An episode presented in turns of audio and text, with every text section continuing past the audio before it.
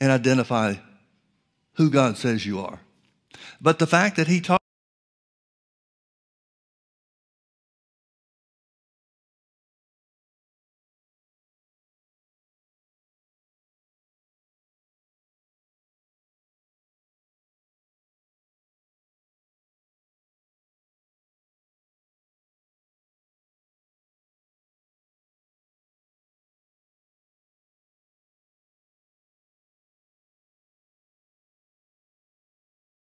creating an image through the words that the Holy Ghost gives to us. It's creating an image that's vastly different from what we would see in, our, in and of ourselves without receiving the truth of the Word. Well, what image does it create? What image does the Bible identify for us? Is What image is the Holy Spirit revealing to us that's different than what we might see or feel in ourselves?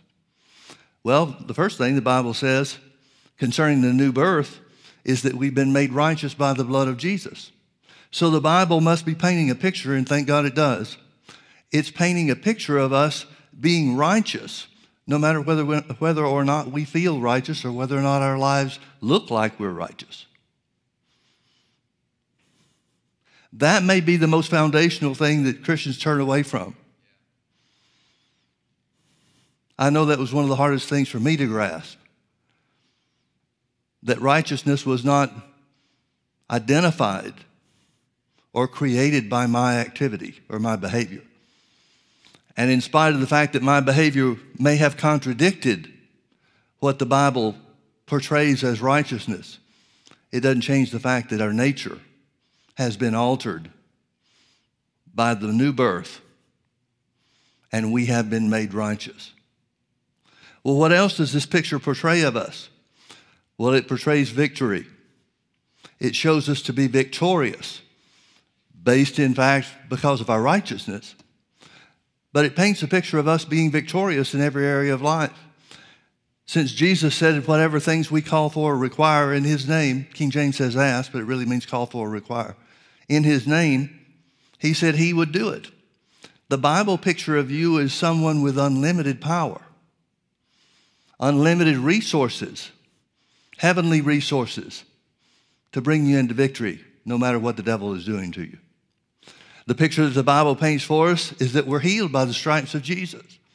Now, that's if the Bible is true, and if it's the Word of God, it has to be true, then that means whether or not we're being attacked with sickness and disease, the image of the Scripture, the image that God paints of us is that we're healed by the stripes of Jesus. Same thing's true where prosperity is concerned. No matter what our bank book looks like, the picture that the Bible portrays of us, that if we're going to be pleasing unto God, we have to hold on to and continue in, shows us to have unlimited resources as a result of the Spirit of God that indwells us. So, this is the picture that the Bible is painting for us. And the whole thing hangs on whether or not we will be a doer and not just a hearer. Let's read it again. Verse 22 But be ye doers of the word and not hearers only, deceiving your own selves. Notice the people that are deceived are self deceived. Now, what self deception is he talking about? He's talking about being a hearer only and not a doer. He's talking about somebody that looks into the word, sees the picture that God paints, but says, nah, that's not me. I'm not living up to that. And so they turn away. Be ye doers of the word and not hearers only, deceiving your own selves. For if any be a hearer of the word and not a doer, he's like unto a man beholding his natural face in a mirror. He sees himself in the word. He sees himself the way God said that he is, as long as he's looking at himself in the mirror of the word of God. But he doesn't stay there he doesn't continue. He beholdeth himself and goeth his way, and straightway forgetteth what manner of man he was. Now, again, folks, that means that presupposes, and, and we should, I'm sure we all recognize this. We may not think of it in these terms, but we all recognize that the Word of God says we are what we may not appear to be. So, forgetting what manner of man he is, means that the image won't stay unless you keep the image before you. The image of who you are in Christ will pass away just as soon as you quit looking at the mirror.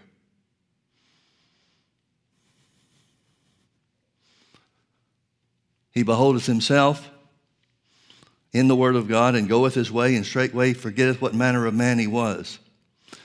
But whoso looketh into the perfect law of liberty and continueth therein. Now, what does continue mean?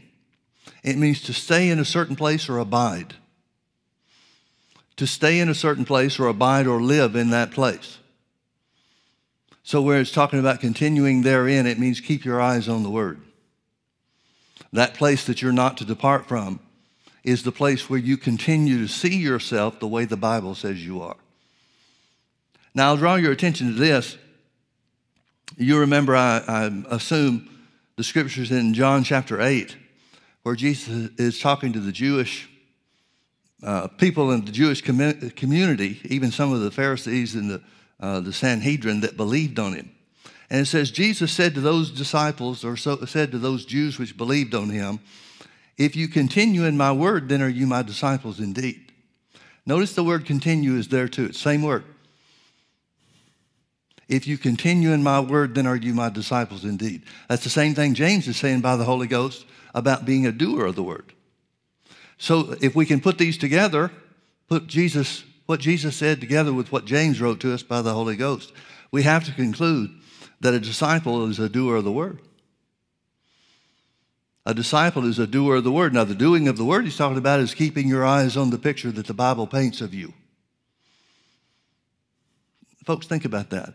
God created words to be carriers and to reveal things. It paints images for us. And a great part of our Christian walk, a great part of our fellowship with God, is seeing yourselves as He has portrayed you to be, not the way you normally look at you. You remember when the 12 spies went into, Israel, uh, went into Canaan land? Ten of them came back with an evil report. They said, We can't take the cities because the cities have walls around them and the armies are stronger than us. They'll destroy us. But two of them, Caleb and Joshua, said, We can do it. Well, they saw the same walls. The walls of Jericho were just as high for Caleb and Joshua as they were for the other 10. They saw the same military strength of the enemy that the other 10 did. Why did they take a different position? What was their confidence based on? Very simply, God said He was giving it to them. God said, The land is yours.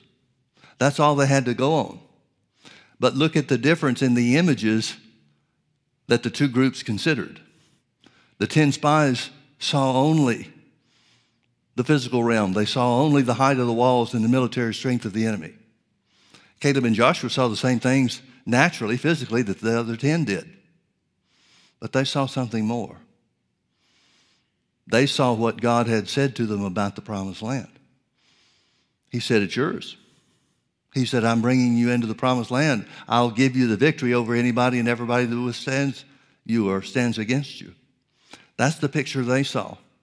And folks, that one different image, that one different approach to the image of themselves, even the 10 even said, We're grasshoppers in their sight. We see ourselves as grasshoppers, and that's the way the enemy sees us too. Well, fast forward 40 years, when they, after they disobey God and spend 40 years in the wilderness, they come back to the same place. Joshua is now in charge he sends two spies in, and the two spies find out from the people in Jericho, particularly Rahab the harlot, she's wondering where they've been for 40 years because they've always been afraid of these guys since the first time they showed up. So when the 10 spies came back and said, We're like grasshoppers in their sight, we're like grasshoppers in our sight, and so are we in theirs, that was totally untrue. They assumed that other people saw them the way that they saw themselves. But they find out in 40 years Well, not them, they, they died. The rest of that generation died. But the ones that went in, the ones, their children, found out that the people of Jericho, the one with the wall city and the great big walls, and the ones that were too strong militarily to fight against or to win the battle against, they've known all along that this land is going to be taken from them and given to Israel. So you got two of the ten that are doers of the word by this definition. They saw themselves the way that God portrayed in His word. Now, folks, God can't lie. It's impossible for Him to lie. So if God says you're something, even if you don't look like you are what He says, somebody's got to be true and somebody's got to be a liar. What's the lie? The lie is what your body's telling you. The lie is what your physical senses tell you. The truth is what God says because it's God's word. The truth is always what God says. Folks, remember the, the story of creation. It tells us that God's created the world and everything in the world by words. When He said, Let there be light, there was light. When he said, Let there be dry land, then the waters receded and there was dry land. God created everything that we know. Everything about this physical realm was created by unseen words, unseen forces released, whose power was released in words. So God knows something very well, even if we hadn't figured it out. He knows that what He says comes to pass. He knows that whatever He says is the absolute truth. And there is no wisdom in standing against the truth of God's word. No matter what it looks like, the word of God is true. That means you're righteous, since the Bible says you've been made the righteousness, of God in Christ Jesus. That means you're righteous no matter how you see yourself. Since the Bible says Jesus took our infirmities and bore our sicknesses, and with his stripes we are healed. You're healed whether, you, whether the doctor says so or not. Yeah, but our physical condition conflicts with that. Our physical condition tells us something else, shows us something else. Then you're going to have to decide which one you're going to look at. You're going to have to decide what you're going to see. Remember, Abraham and his faith in Romans chapter 4 is identified as looking under the promise of God, he staggered not through unbelief but was strong in faith, giving glory to God and being fully persuaded that what God had promised he was able also to perform. In other words, Abraham's faith is our example because he was a doer of the word. He accepted and held fast to, he stayed in the image that God painted of him and not what he saw or felt of himself. Folks, you do realize, I hope, that everything about this physical realm conflicts with faith. Everything about this physical realm is in opposition to faith. We know that faith is identified as believing in the heart and saying with the mouth. Well, believing in the heart means believing from your spirit, believing independent of your five physical senses, believing what God's word says, believing what God said about you, instead of what your five physical senses tell you. And everything about this natural realm fights against that. And I believe that's the main reason why so many, so few Christians walk by faith. Why so many Christians have a hard time reconciling the Word of God with their lives. They're trying to judge the Word based on how they see themselves. They're trying to judge the Word of God, the truth of the reality of the Word of God, based on how they see or feel about themselves. Where the Bible is telling us very clearly that the road to victory and the way that God wants us to walk in this Christian life, in the midst of this world where we have enemies on every hand, is to accept the truth, accept the reality of the picture that the Bible paints for us. See, if you are who the Bible says you are, nothing is impossible to you. That'll make your flesh recoil. If the Bible is true and the image that the Word of God paints for us, that means you have authority over all the work of the enemy. Your body will rebel against that. your body, particularly your mind, the part of the soul that hasn't been saved yet, your mind will tell you that can't be true. Now, why can't it be true? Because of our experience, because of the experience we have in this natural realm, the experience we have with our physical bodies. When the Bible talks victory, we think of defeat. We mean the modern day church. I hope that doesn't mean you, certainly doesn't mean me. But the church thinks of defeat even though the Bible speaks victory. What does that mean? That means they've forgotten the picture that the Bible painted for them. Now, the reason they forget may be a matter of judgment. I don't think it's a matter of they forget what they heard about the truth, but they choose to believe something else rather than the truth of God's word. And those very same Christians will go to, to, into prayer asking God to help them. How can you expect God to help you if you've taken sides against His Word? The victory of the Christian life is because of the Word, because of our adherence to the Word, because we accept the truth of the Word. But it seems to me that the modern day Christian rejects, for the most part, the liberty and the power and the reality of the, the, the Word of God, which paints the image of us being victorious. And then ask God to help us. Then we ask God, then they ask God to lead them into victory. Well, folks, the path of victory is the Word. You can't take sides against God's Word and expect Him to help. I see this a lot with people fighting sickness in their bodies. There's a lot of people that don't want to take the time to put the Word of God in their hearts. They don't want to take the time or put forth the effort to fight the fight of faith they don't want to accept the part where the Bible says God sent His Word and healed us. They'd rather pray for God to do something apart from His Word, outside of His Word, just some special blast of power, and receive their healing that way. And that's very rare. I won't say it never happens, but it rarely happens that way. It rarely happens that way. Turn with me to Isaiah 55. Isaiah chapter 55, verse 11, it says, So shall my word be that goeth forth out of my mouth. It shall not return unto me void. The word void means empty or powerless. It shall not return unto me empty or powerless, but it shall accomplish that which I please, and it shall prosper in the thing whereto I sent it. Now, if he had just said it would prosper in the things that I, uh, I please, or accomplish the things that I please, then that would be a place for the sovereignty of God people, the folks that whose uh, doctrine is that God's in charge and he's running the show and whatever he does is what he wants to do and whatever he doesn't want to do, he doesn't do. But the last phrase where it says it'll prosper in the thing whereto I sent it tells us specifically that words, the Word of God, Scripture, has a specific purpose.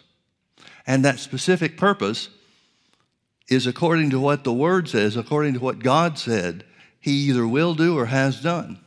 For example, there are scriptures that deal with healing, there are scriptures that deal with peace, there are scriptures that deal with finances, scriptures that deal with Christian character.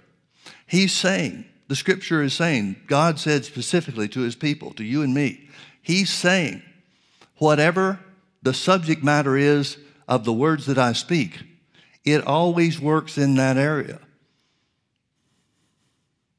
It never returns unto me void. It always works in that area. Now, how does the Word of God return to him? Let's back up a couple of verses. God uses the, uh, the water cycle to identify His Word coming from heaven. Verse 8, it says, For my thoughts are not your thoughts, neither are your ways my ways, saith the Lord. So, what does God want us to do? He wants us to understand His thoughts and act according to His ways. If he's just saying, I'm higher than you and you'll never get to my level, then why does he say anything else about his word and the power of his word? He's trying to get us to think his thoughts. Well, that would be the same thing as receiving the engrafted word, wouldn't it? If you receive the engrafted word, the word engrafted is talking about making a part of you, not just something that you memorize, but something that you receive into your spirit. In other words, something that you confess, something that you hold fast to, something that you meditate in and upon. That's what puts the Word of God on the inside of you. That's what gets it down into the, to the real you and not just a part of your mind.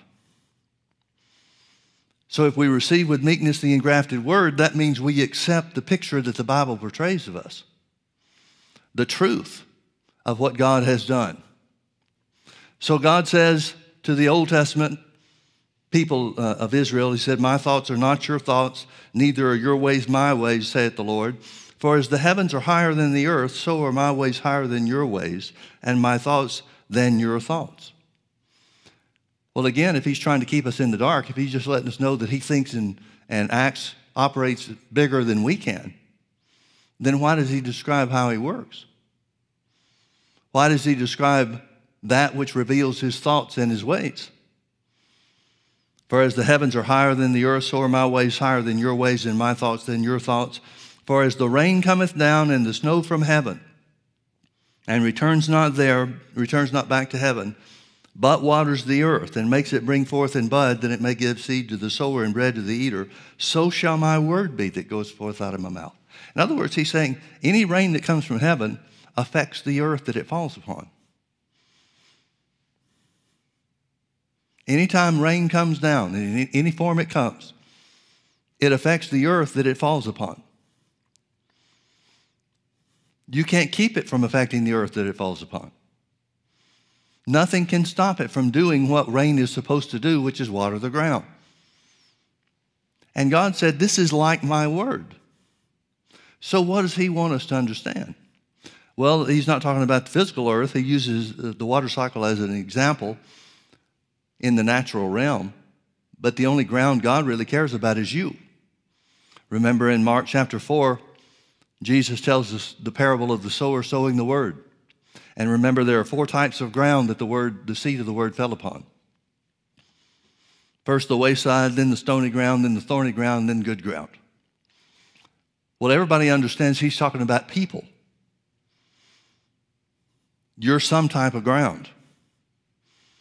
Whether or not you're the good ground depends on what you do and what you accept to be true from the Word of God. So here where it's talking about the water that comes from heaven, the rain that comes from heaven, waters the earth, and you can't stop him from watering the earth. He's saying in the same way, in like manner, you can't stop the word of God from producing the results that he sent it to accomplish.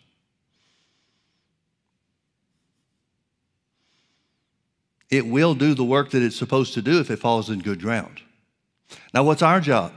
Well, our job is to hear the word that's spoken and to make sure that we're good ground and not the wayside, not thorny ground, and not stony ground.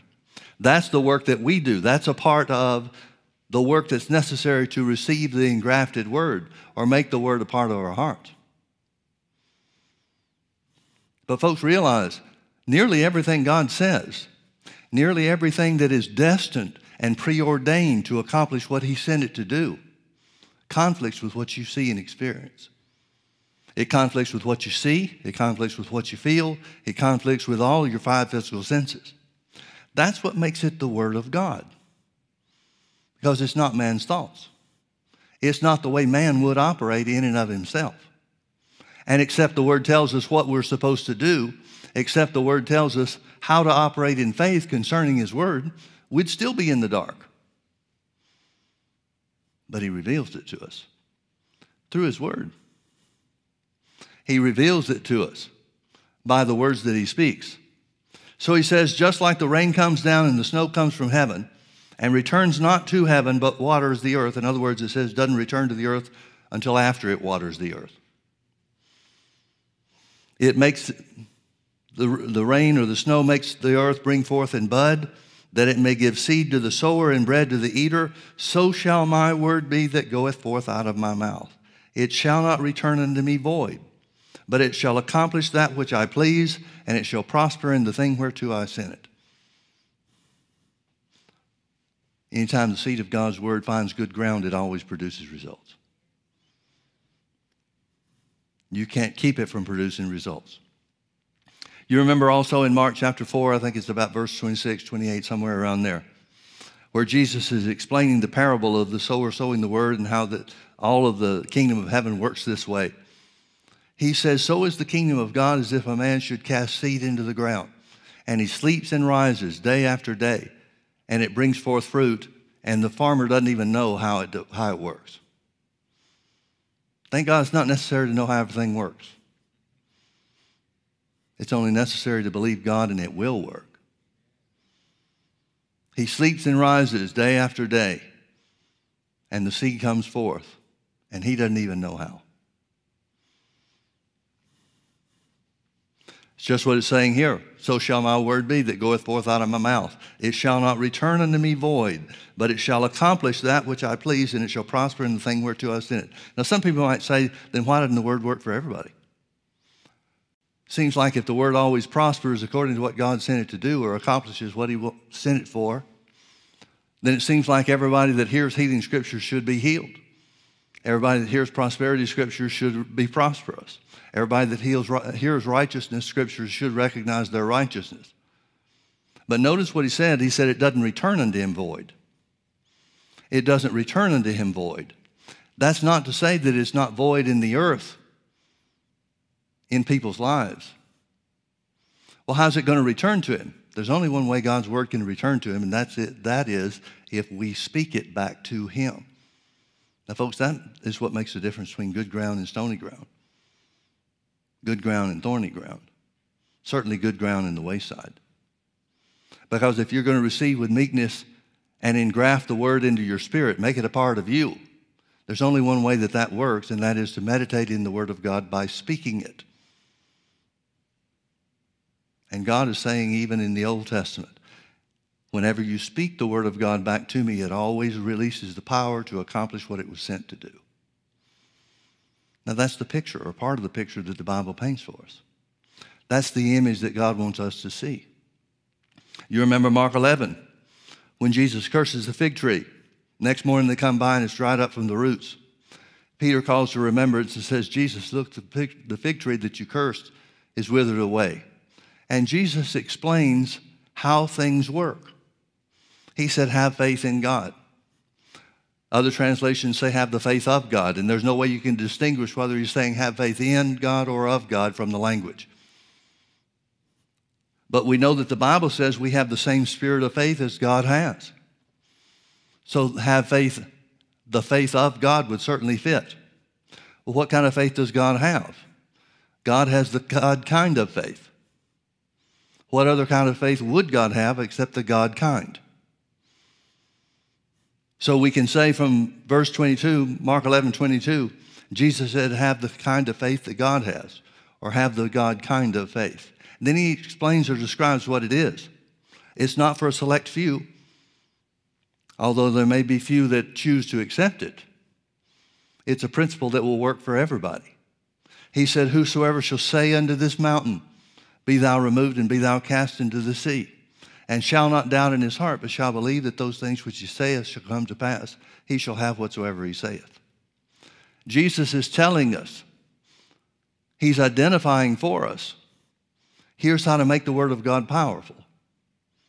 Speak to the mountain. Now, who's going to talk to a mountain if they don't have some inkling that it's going to produce results? Now, he's not saying that the body of Christ should be a, a bunch of nuts going around talking to themselves. But he's saying the power of God is released when you speak it. Whosoever shall say unto this mountain, My word shall not return unto me void. That's why it's so important for us to speak the word.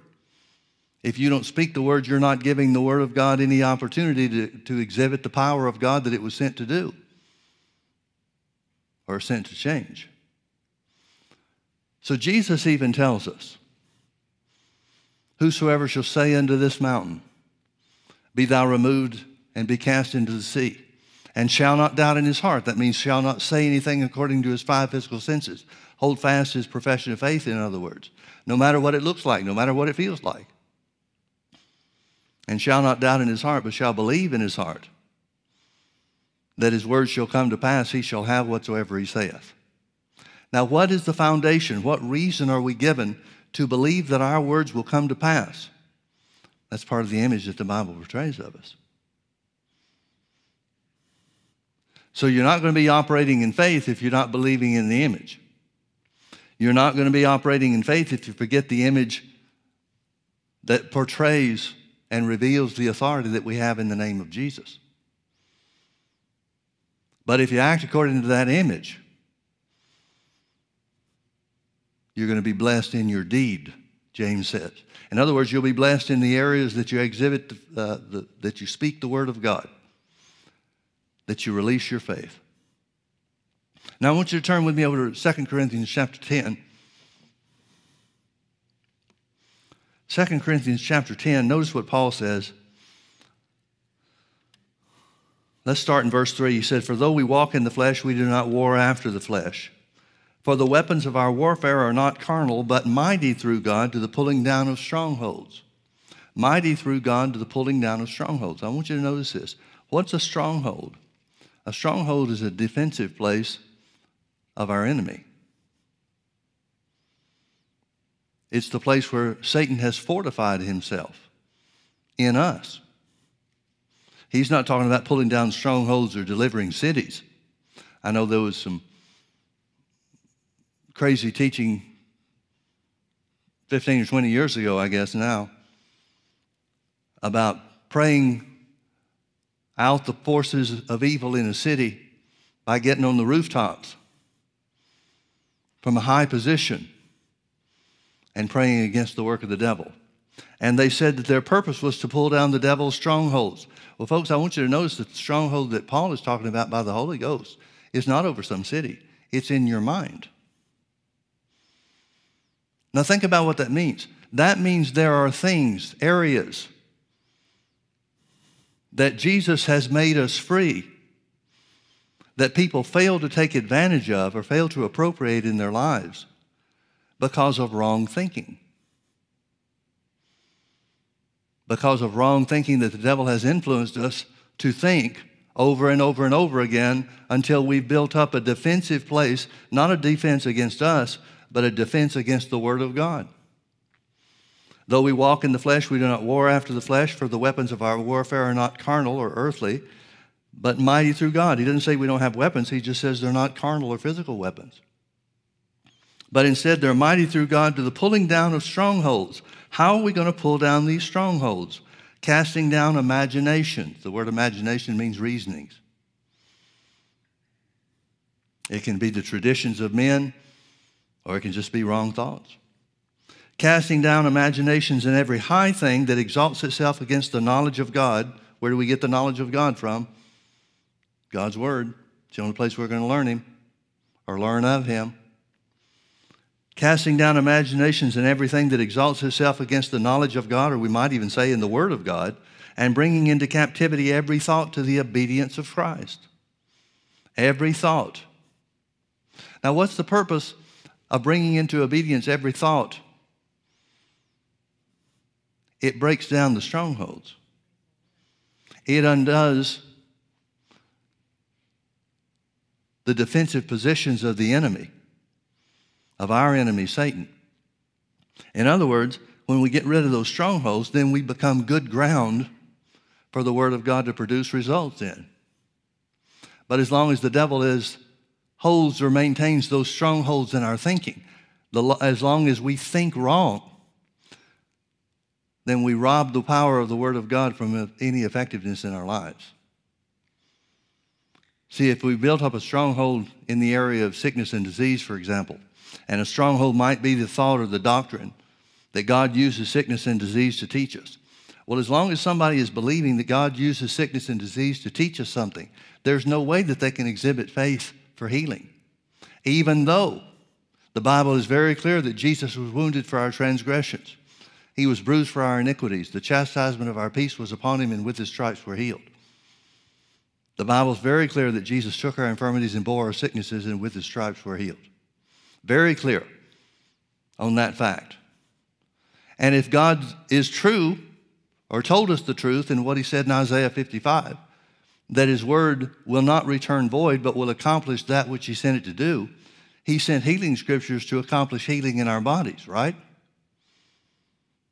But if we've got that wrong thinking in our minds, then that robs the power of, the, of God's word from affecting a healing and a cure in our bodies. Because if you're thinking that God brings sickness on us to teach us something, you're certainly not going to be confessing for your healing. And so, although there are healing scriptures, an abundance of healing scriptures, any one of which is sufficient when received and when acted on to bring healing to our bodies, the power of the Word of God is stripped, stripped away by wrong thoughts. That's why it's so important to receive the engrafted Word to save your souls. The saved soul means the soul without strongholds. The soul is made up of the mind, the will, and the emotions. It means a mind that accepts the truth of God's Word because it's done the work of pulling down Satan's strongholds so that we think right. If we don't think right, we can't believe right. If we don't believe right, then we can't confess the word. And therefore, God's word, the most powerful thing in the universe, the origin of everything in the universe, is stripped of its power for our benefit. It's stripped of his power so that it produces no benefit to us. Jesus was talking to a group of Pharisees one day, and he said, You have made the word of God of none effect. And he's talking about the same thing. He's talking about the the Word of God being stripped of power. He says, by your traditions, which means reasonings, you have made the Word of God of none effect. Now, folks, realize what that means. Because man has been given authority on the earth. God doesn't have authority here on the earth, He gave it to man. Man didn't lose that authority when he fell in the Garden of Eden. He lost some of the great benefits of walking in the Spirit so that he could exercise authority in the right way. But he didn't lose his authority. So if we're taking sides against God's word, thinking something contrary to what the word of God says, then there's no way that becomes a stronghold in somebody's mind. And that robs them of the ability to believe right, to believe the word of God, to speak the word of God, and see the results appear and manifest in his life. But if, on the other hand, we recognize areas in our life that we're not enjoying the victory that the Bible says we have, in other words, if we see areas in our lives where we become convinced that this is the way that it should be because it's the picture that the Word of God paints of us, it's the way that the Word of God portrays us to be. If we recognize that we're not enjoying victory in those areas, then we go back to our thinking. We go back to identify where am I thinking wrong about this? Then, when we pull down those strongholds, then our spirits are free and clear to speak the Word of God and see the Bible come to reality in our lives. Folks, that's all Jesus did. When Jesus was tempted of the devil, of course, he didn't have any strongholds to pull down. So when the devil tempted him, Jesus used one and only one weapon, and that is, it is written. That's all he said. It is written, and then quoted the scripture. And that was sufficient to chase the devil off. Now, did the devil run off because he was the Son of God? Well, if it's being the Son of God made the difference, then why did the devil ever approach him or confront him? If the devil knew that being the Son of God made him victorious automatically, then why tempt him? And if these things that the devil tempted him with were not bona fide temptations, then Jesus was a participant in the fraud. See, some people have the idea that Jesus walked on the earth as the Son of God in righteousness and in power according to what he had in, in the heavenlies before he came to the earth. But if that were true, then he wasn't an example of, our, uh, of man and man's life here on the earth. But if, on the other hand, the Bible, what the Bible says about Jesus stripping himself of his heavenly power and glory is true, then that means he didn't come to the earth with any power that he had before. he was the Son of God, his nature was righteous, and that was the importance of the virgin birth. But once he was born, he didn't have any more power or authority as a human being than you and I have, if what he said of himself was true. I kind of believe it was. That's why he had to be anointed of the Holy Ghost to begin his healing ministry and his miracle ministry. See, if Jesus came to the earth as the Son of God with power from on high from before he came to the earth, before the foundations of the world existed, then why would he need to be anointed of the Holy Ghost? And a step further than even that, who could anoint him? Can God anoint God? I hope you see the point. But when Jesus was anointed of the Holy Ghost, then the miracles began. Now, here's a question for you How did Jesus know of the plan that God had for his life? If he remembered being in heaven beforehand, then he didn't operate as a man like the Bible says he did. Well, if he didn't remember events in heaven and have that as the basis for him, his life and ministry, then how did he find himself? How did he find the reality of God's will for him? Folks, he found himself the same way you and I have to find ourselves. He found himself in the Word. He found himself in everything that God had prophesied about him and everything that God prophesied that he would do. See, Jesus was in all points tempted like we are. Jesus was in all points, in every way, just a human being as we are. That's why Jesus told his disciples that they could do the same work that he did and even greater work. Because they were men made righteous by his blood and anointed of the Holy Ghost to do the work just like he was. But if it depended on being the Son of God, then nobody would have been able to do the works that Jesus did. If Jesus healed the sick and performed miracles on the earth in his three year ministry here on the earth because he was the Son of God, then how in the world is he going to effectively or successfully delegate that healing power and authority to other people? Nobody was the Son of God but him. So, how did the disciples heal the sick while he was here on the earth? If it was based on him being the, word, the Son of God, it wasn't. It was based on him having authority on the earth and the anointing of the Holy Ghost that was upon him. In other words, he operated here on the earth the same way he told us that we'd operate righteous, with authority from heaven, originally conferred on Adam and Eve, but still existent upon us, or we're charged to do the same thing and the anointing and the power of the Holy Ghost. Now, that's part of the picture that's hard for us to accept, isn't it? But that's just as true as the rest of the picture that the Bible portrays. Unlimited authority to bring about the will of God on the earth, unlimited power to perform the works that Jesus did, and even greater, greater works than these, Jesus said. I have no idea what the greater works would be. What greater work could there possibly be than what Jesus did? He raised the dead. That's kind of high on, on my list of the power of God in action, you know? Some people try to spiritualize it and say, well, we can get people saved where he couldn't. Maybe they're right. I don't know. But one thing that I do know is he said we would not only do the same works, but greater works. So even if getting people saved is a greater work, we still are commissioned to do the same works, the same healings, the same miracles as Jesus did. It's not an either or, it's an and. So shall my word be that goeth forth out of my mouth. It shall not return unto me void. It shall not return unto me empty of power. That means there's power when we speak it, because that's the only way his word can return to him. It was sent to us, for us, and then we speak it back to Him, and it produces the power of God in reality. Paul talked about keeping our eyes on things not the things that are seen, but the things that are not seen.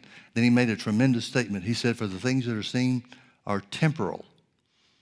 King James uses the word temporal. The things that are seen are temporal. That word temporal means subject to change. Anything can be changed by the Word of God. But that which is eternal, which would certainly include the Word, can never change. The power of God is always available. It's always available. If we'll receive it and make it a part of our own selves, it will go through the transformation process that the Word of God provides for us. Paul said it this way He said, Be not conformed to this world, but be ye transformed by the renewing of your mind. Transformed by the renewing of your mind. Paul is saying the same thing James said by the Holy Ghost, and that is the Word of God is supposed to transform us. It's supposed to. That's what it was sent to do. And God's already said it will do the job if you'll let it work. Brother Hagin was preaching a, a revival meeting at a, a, small church somewhere in Texas. And he was there, going to be there for three weeks. Two weeks went by, and there was a, a lady that came to see him and the pastor after the service. And she brought a friend, had been bringing a friend to the, to the uh, day services. They had a service each morning, six, well, six days a week during the last two weeks. So she had been in 12 services. And um, this woman was a, I think it was her sister. And she brought her sister with her. She may have told uh, uh, the pastor about this ahead of time. I don't remember all the details. But the sister had been committed to an insane asylum. And she wasn't violently insane or anything like that. And so her sister, and maybe some other family members too, could go check her out every now and then and, and bring her with them for family events or whatever. She got very little out of anything. She was um, barely there, more zombie like than anything else, I guess.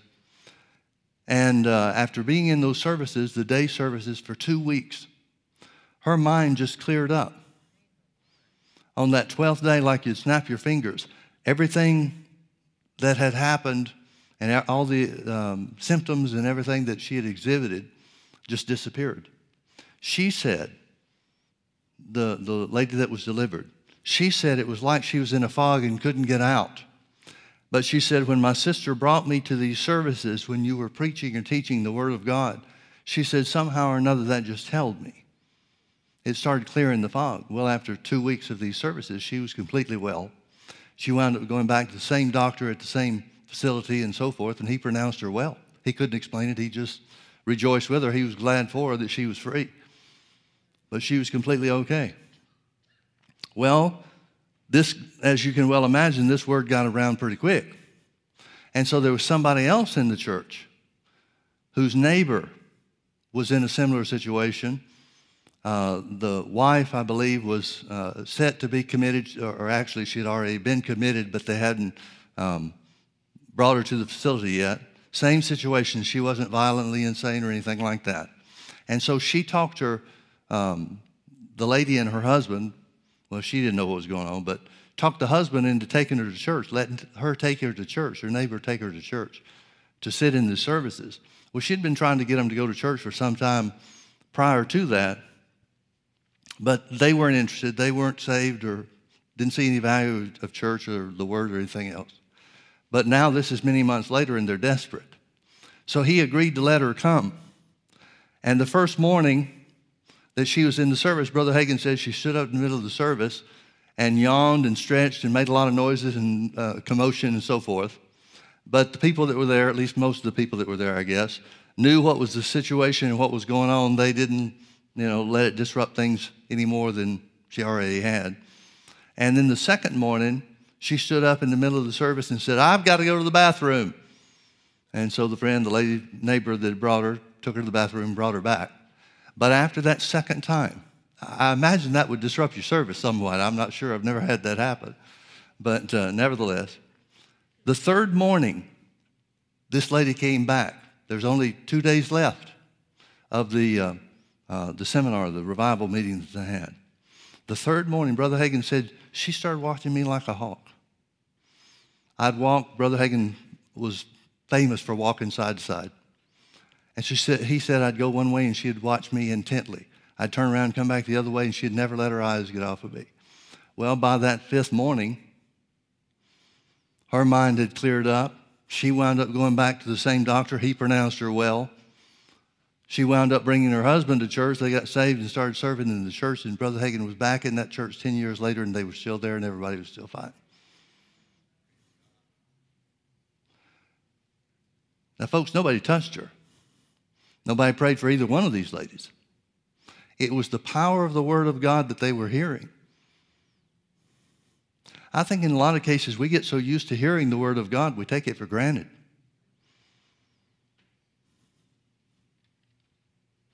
Because it has a saturation effect just in and of itself because it's God's Word.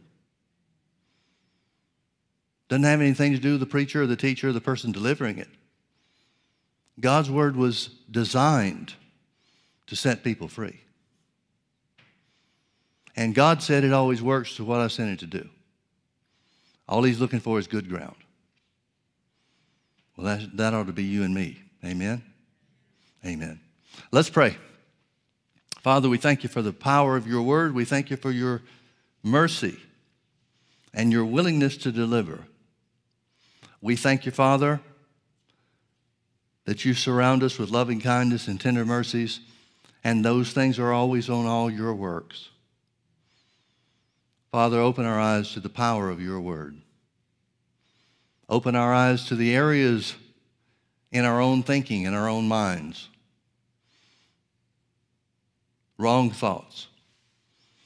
Thoughts that resist the truth of the Word of God, that we might bring those things down, that we might alter our thinking so that we, by thinking right, can believe right and receive the benefit of anything and everything Jesus did for us. Jesus said, if we continued in the Word, then are we his disciples indeed, and we will know the truth, and the truth will make us free. Bring to our understanding, Lord, anything, any areas of our lives that we're not adhering to the truth because of wrong thoughts, that we might be transformed by the renewing of our minds, that we might prove or experience what is the good and acceptable and perfect will of the Father, that we might do your will here on the earth. Thank you, Father, for transforming us by your word. In Jesus' name. Everybody